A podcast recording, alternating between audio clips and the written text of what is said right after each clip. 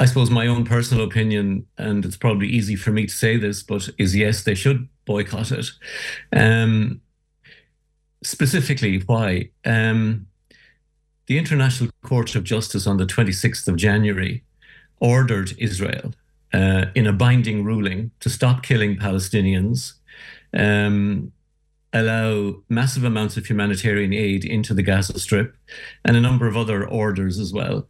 And since then, the amount of humanitarian aid going into the Gaza Strip has not increased. And over 1,500, 1,500 Palestinians have been killed uh, by Israel's assault on Gaza uh, in the, the two or so weeks since then. So that's a blatant disregard of the court. And on that basis, I think um, any interaction, sporting interaction between Ireland and Israel is wrong purely on that basis. Now, I do accept that it's a difficult one for the Basketball Association, and there are financial implications and perhaps other implications around access to tournaments.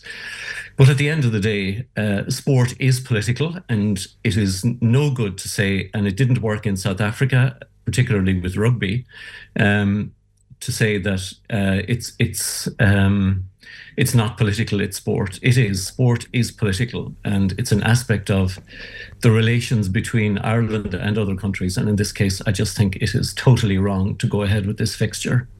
Uh, Donncha, have the Irish team been put in a very difficult posi- position here? As, as Eamon says, you know, like, I can understand why um, John Feehan would say this because it's taken years for basketball in this country to get to this stage. And, uh, uh, you know, if they did not fulfil this fixture in the one in Dublin in November, they'd be fined another 100,000 euro and banned from competitions for five years, which would set the game back immensely. But should FIBA Europe be taking the, the burden off Ireland here? Israel have, you know, clearly uh, brought politics and what's happening into this with those pictures they posed for with armed members of the IDF.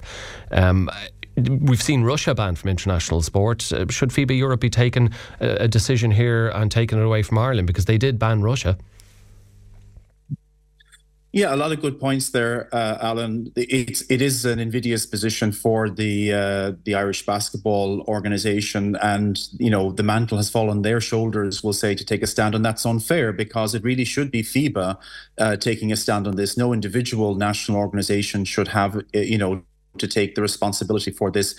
Uh, indeed, individual players have felt that they've had to take the matter into their own hands. I understand five players have said they won't be playing uh, in today's game, and again, that's a position that no player should be uh, put in. That that's a matter for FIBA, and you rightly point out that FIBA excluded uh, Russia and indeed Belarus uh, from participation uh, very recently. And you know, now it has been brought to everyone's attention that our own uh, basketball organization, National Basketball Organization, uh, wrote to FIBA asking, uh, rather actually saying they wouldn't play Belarus, uh, who they were, uh, you know, destined to play, if if they remained in the competition. And people are saying, well, why won't they do that now with Israel? But it seems it was a coordinated action, and that FIBA was saying they would take action um, if if the individual national teams wrote to them, and so they were kind of prompted, and they they they fulfilled that, and then FIBA dutifully banned Belarus and Russia. And the question is really why is it not being done here? You rightly also emphasize that the politicization of this game and indeed the sport,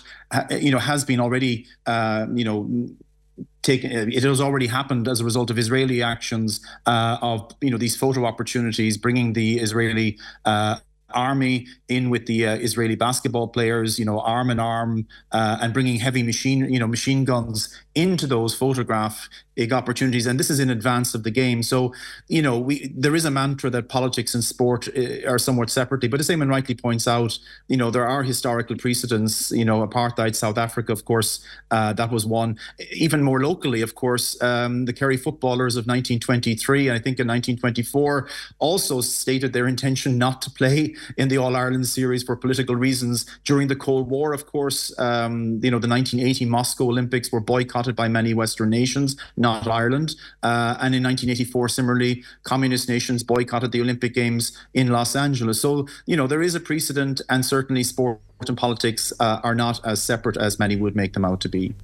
Eamon, the accusations by uh, the Israeli player Dor Saar and, uh, uh, you know, that uh, Irish players have been anti Semitic and um, their coach has made uh, I suppose, uh, comments that don't look favourably upon Ireland.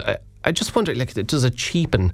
Uh, uh, those who are genuinely uh, anti-Semitic, when you're caught, when you use it, when when people are accused of it in this instance, it just uh, I, I, mean, it, it, it, it, seems so far from being anti Semitic that it's, it's nearly laughable that they would just throw this around lightly at anyone who dares criticise Israel and particularly the players for, for those pictures. Um, yeah, I think uh, this is a strategy uh, which has been used for many years, uh, particularly by Israeli officials to target any criticism of the state of Israel and the actions of the state of Israel, particularly against Palestinians, whether it's in Gaza or the West Bank, um, as anti Semitic. And I do think that cheapens uh, anti the notion of anti Semitism, which is real and which is dangerous and which has grown in recent years, including in Europe in particular. And there have been anti Semitic attacks on synagogues and on Jewish people in the US as well. So, while not wanting to do anything to undermine the notion of anti Semitism, which is real, uh, I do think that it has been cheapened by Israeli officials and government ministers who have basically tried to label and smear anybody who makes any criticism of the state of Israel as anti Semitic. And that's what you see at play here.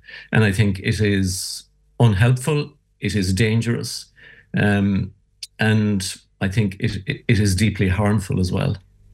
Yeah, that's for sure. Well, we will see the game is meant to tip off at four o'clock Irish time. Uh, there could be developments uh, before the fixture, but at the moment it's still due to go ahead. We'll move on to events closer to Gaza, Donncha, and uh, we've seen uh, the US Secretary of State Antony Blinken saying he still thinks there's a chance of a ceasefire or uh, a pause in fighting in Gaza. This is following the proposals which were submitted by Hamas. Um, but Benjamin Netanyahu, the Israeli Prime Minister, he's called their demands delusional. So it doesn't look as if that's going to happen. It would have involved the exchange of hostages and prisoners, the reconstruction of Gaza, the withdrawal of Israeli forces, and the exchange of bodies and remains. And th- those proposals the one in particular that it seemed like it might be an on-runner is the reconstruction of Gaza, or certainly Israel helping in the reconstruction of Gaza. Do you think those proposals were ever going to fly? And do you think there's any hope of, uh, uh, as Antony Blinken says, a chance of a ceasefire or a pause in the fighting? Well, well, not for the first time. Antony Blinken and indeed the U.S. government have been completely upstaged and to a certain degree humiliated by the Israeli government because, as is well recorded, I mean, U.S. support for Israel is unstinting. Uh, you know, more support has been passed recently in the Senate.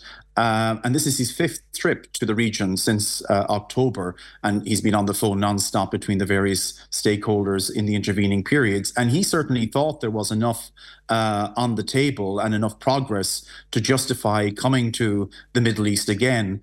And um, you know, then you have this press conference by Netanyahu where he more or less says that you know he's he's doubling down essentially on his original objectives he's saying he used the word eliminate several times uh, in his press conference he would eliminate Hamas. Nothing stopping, uh, nothing short of that would be acceptable. So, you know, there was no sense of movement, certainly, uh, on the Israeli side. And you were left wondering, indeed, what had motivated Antony Blinken to come in the first place. Was he so out of touch with uh, the sentiment in the Israeli cabinet? I mean, a lot of also um, emphasis on the on the hostages because they were an integral part of this uh, agreement. And Netanyahu who uh, again seems to be indifferent to their fate. He's saying that military pressure essentially is the only way to return the hostages, the Israeli hostages in Gaza. And, and, again, it's hard to know where he's getting that information because only one hostage has been rescued uh, by military pressure. Three were mistakenly killed by the Israelis themselves. And over 100 hostages were already released by negotiation. So, you know, negotiation obviously does work. And also, by the way, there's Israeli leaked Israeli intelligence suggests that 31 uh, hostages have died uh, during uh, Israeli bombardments. So essentially, negotiation is the obvious way forward, but that doesn't seem to be in, in the diplomatic uh, toolkit of the Israeli government right now. Eamon, do you hold out any hope that there will be a, a ceasefire, particularly given Benjamin Netanyahu stands on this. He doesn't seem to be one for turning, and it doesn't seem as if even um, the support or the uh, influence of the US is, is, is actually that influential. Um, I suppose you have to hold out hope that uh, at some point, hopefully very soon, um, that there will be a ceasefire. But I think part of the problem is that for a lot of these actors, um, a ceasefire actually um, might create political difficulties. It certainly will create political difficulties for Netanyahu. Um, there are extreme elements within his government who will collapse that government um, and turf him out of office very quickly. Um, if they are seen to be giving too much to Hamas and if there isn't, as they seem to want, a total victory, whatever that might mean, I think also for Joe Biden, he's in a very difficult position and clearly not able to pass a message to Israel that this has to stop and stop now. And he's in an election year, and I think he's very concerned about his own position. There may also be divisions within Hamas. Um, and between, let's say, the military wing inside Gaza and the political leadership uh, in Qatar, um, and difficult to know what they want uh, precisely and what they are absolutely uh, not willing to sign up for. Um, so there's a lot at stake here. And in the meantime, uh, people continue to die from bombardments in Gaza, from starvation, uh, the UN's assessment, which was carried out before Christmas, which is the last assessment they've been able to do, uh, indicated that about 400,000 people were on the verge of starvation. And uh, it's all we can say is that it's much worse now. Um, so I think there are people here whose sense of what is right uh, is clouded by their desire for their own political survival. And, and that's a, a terrible thing to see. And that is for sure. We're almost out of time, uh, but Donncha, I just wanted to finish with you briefly, if you don't mind. Uh, one uh, event which has happened in the US, which may be more influential in terms of um, bringing what Israel is doing to a halt, rather than uh, any efforts by Antony Blinken or Joe Biden, is the bill and the US House of Representatives that would have provided $17.6 billion to Israel. That was de- defeated by 250 votes to 180, falling short of the two thirds majority needed for passage. Uh, could that uh, lack of funding just being given over to Israel to continue their war efforts um, be more uh, influential in terms of uh, bringing about a ceasefire? Well, the, the logjam in in Congress uh, from Israel's perspective is is it, it's there's a many factors there, and it's been kind of also put together with other issues, and and uh, you know it's it's also part, of course, of the election year between Republicans and Democrats. I don't think that you know uh, turning off the the funding right now is going to have an immediate uh, impact, unfortunately, because the, the, asymmetry is such, I mean, that, you know, Israel's military superiority is overwhelming and they've been building that up. Uh, I mean, it's a fortress state. I mean, it, it, it's, it, they have conscription, they have the Iron Dome, they have one of the most sophisticated militaries uh, in the world. And, you know, funding is, of course, welcome external funding, but they, they, they do have enough of a, of, of a build up there to last them for, for, for quite a long time. And that's the unfortunate thing that even were the US, uh, you know, to stop the military and financial support in the morning, there's no evidence to suggest that that would immediately modify the behavior uh, of the Israeli government.